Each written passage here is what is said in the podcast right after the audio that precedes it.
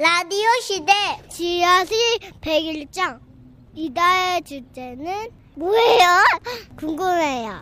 지라시 101장 매주 금요일마다 여러분의 101장 사연 소개해드리고 있는데요. 네. 1월의 주제는 어, 처음입니다. 처음. 그렇습니다. 오늘 소개해드릴 백일장 사연은요. 강원도에서 변음심님이 보내주신 사연입니다. 30만 원 상당의 상품 보내드릴게요. 제목 아들의 첫 전학 저는 연년생을 둔 두 아들의 엄마입니다. 저희 작은 아들은 어려서부터 운동신경이 남달랐어요. 그래서 지인과 선생님의 권유로 초등학교 4학년 때부터 정구를 시작했죠.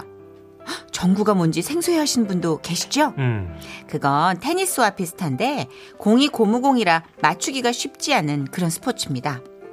처음 정구를 권했을 때 아이는 별다른 반응을 보이지 않았어요. 정구? 나 그런 거 잘 모르는데. 어, 어떻게 하는지는 선생님들이 다 알려주실 거야. 너는 그냥 따라가기만 하면 돼. 음, 알았어요. 별로 내켜하는 기색은 없었지만, 뭐, 운동신경이 좋았던 덕분에 곧잘 따라 했어요. 대회에 나가서 상도 받았으니까요. 그런데 6학년이 되니까 그만두고 싶다고 하더라고요.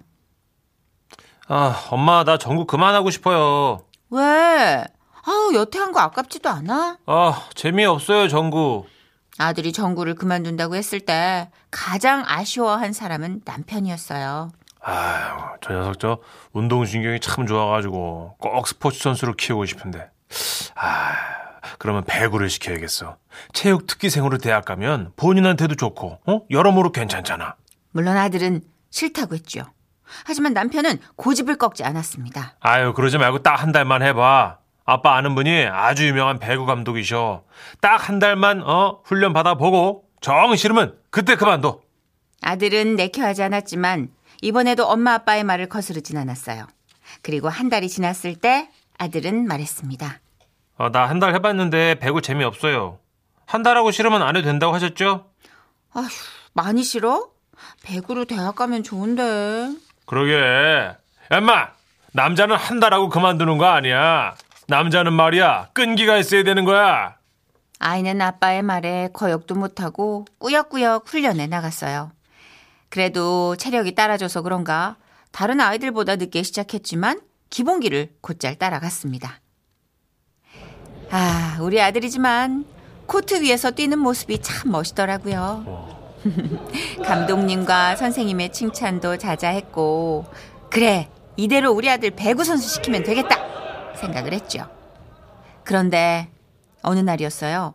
관중석에서 아이의 경기를 보고 있는데 아이가 갑자기 고통스러워하는 게 보였어요. 경기는 중단됐고 알고 보니 우리 아이의 손가락 골절에 이상이 생겼던 거죠. 아이고. 그런데요. 제가 얼마나 못된 엄마인 줄 아세요?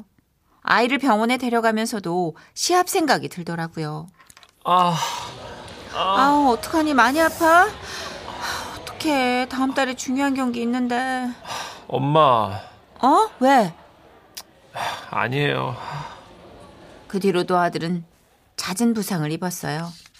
중3 때는 무릎 연골판 손상으로 수술을 하기도 했죠. 회복 기간에는 경기도 훈련도 할 수 없으니 다른 선수들이 던진 공만 주우러 다녔습니다. 그 모습을 보는데 안쓰럽기도 했지만 제가 너무 조바심이 나더라고요. 아, 부상만 아니면 우리 아들이 더 잘하는데 이 중요한 시기에 왜 다쳤을까? 상황만 원망하고 있었죠. 그리고 그렇게 배구로 고등학교에 올라간 어느 날 아들이 숙소에서 문자를 보내왔습니다. 엄마, 저 정말 배구 그만두고 싶어요. 그리고 다음 날 집으로 돌아와 남편과 제 앞에 무릎을 꿇으며 말하더라고요. 저 배구 안 할래요. 아들, 그래 네가 요즘 부상이 잦아서 힘든 건 아는데 그 쓸데없는 소리 하지 마! 지금까지 공들인 게 얼만데, 어? 남자가 말이야, 한번 칼을 뽑았으면 될 때까지 해야지. 그깟 부상진 몇 번 당했다고 말이야. 어? 배구를 그만둬? 그렇게 나약해서 남자가 어디다 써? 여보 아빠, 아, 제발요. 이제 제 인생 좀 제가 살게 해주세요.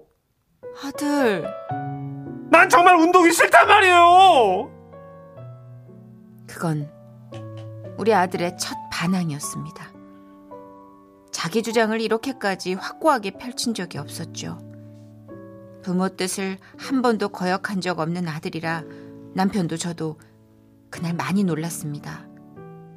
아들은 말했어요. 저는요, 지금까지 운동하고 싶었던 적이 없었어요. 엄마 아빠는 내가 뭘 좋아하는지 모르잖아요. 내가 뭐 할 때 제일 즐거운지 두 분은 관심도 없잖아요. 머리가 멍해지더군요. 나는 그동안 도대체 뭘 하며 살아온 엄마인지 너무 부끄럽고 미안해졌습니다. 그래요. 난 우리 아들이 뭘 할 때 제일 즐거운지 몰랐습니다. 아들은 울고 있었고, 그동안 저와 남편이 우리 아들을 얼마나 힘들게 했는지 그때야 깨달았죠. 다음 날 학교에 찾아가 감독님을 만나고 교육청에 전화를 걸어 이것저것 알아본 후 전학 절차를 밟았습니다. 어느 고등학교를 갈까 생각하다가 이왕이면 아들이 좋아하는 공부를 하게 하고 싶었어요. 아들, 너는 뭘 할 때 제일 즐거워? 어, 요리요. 어? 요리? 예. 아, 숙소에서 간식 요리해 먹을 때 진짜 아, 너무 재밌었어요. 정말 몰랐습니다. 우리 아들이 요리를 좋아한다니. 마침 집 근처에 조리과학과가 있는 고등학교가 있길래 그리로 전학을 시켰습니다. 그리고 며칠 후 선생님이 전화를 하셨는데 이러시네요. 아, 어머님. 아, 학교에 오는 게 좋다고 말한 학생은 봤는데요. 행복하다고 말한 아이는 처음이었어요. 아, 도대체 그동안 저는 우리 아들한테 무슨 짓을 한 걸까요? 요즘은 코로나로 학교에 못 가니 집에서 내내 무채 써는 연습만 하고 있는데도 우리 아들 진짜 행복해 보입니다. 아들이 정말 진짜 요리사가 될 수 있을지 없을지는 모르겠어요. 하지만 한 가지는 확실해졌어요. 이번 첫 전학으로 인해 우리 아들이 많이 행복하다는 거. 저는 그걸로 충분합니다. 아들, 엄마가 더 많이 응원할게. 사랑해.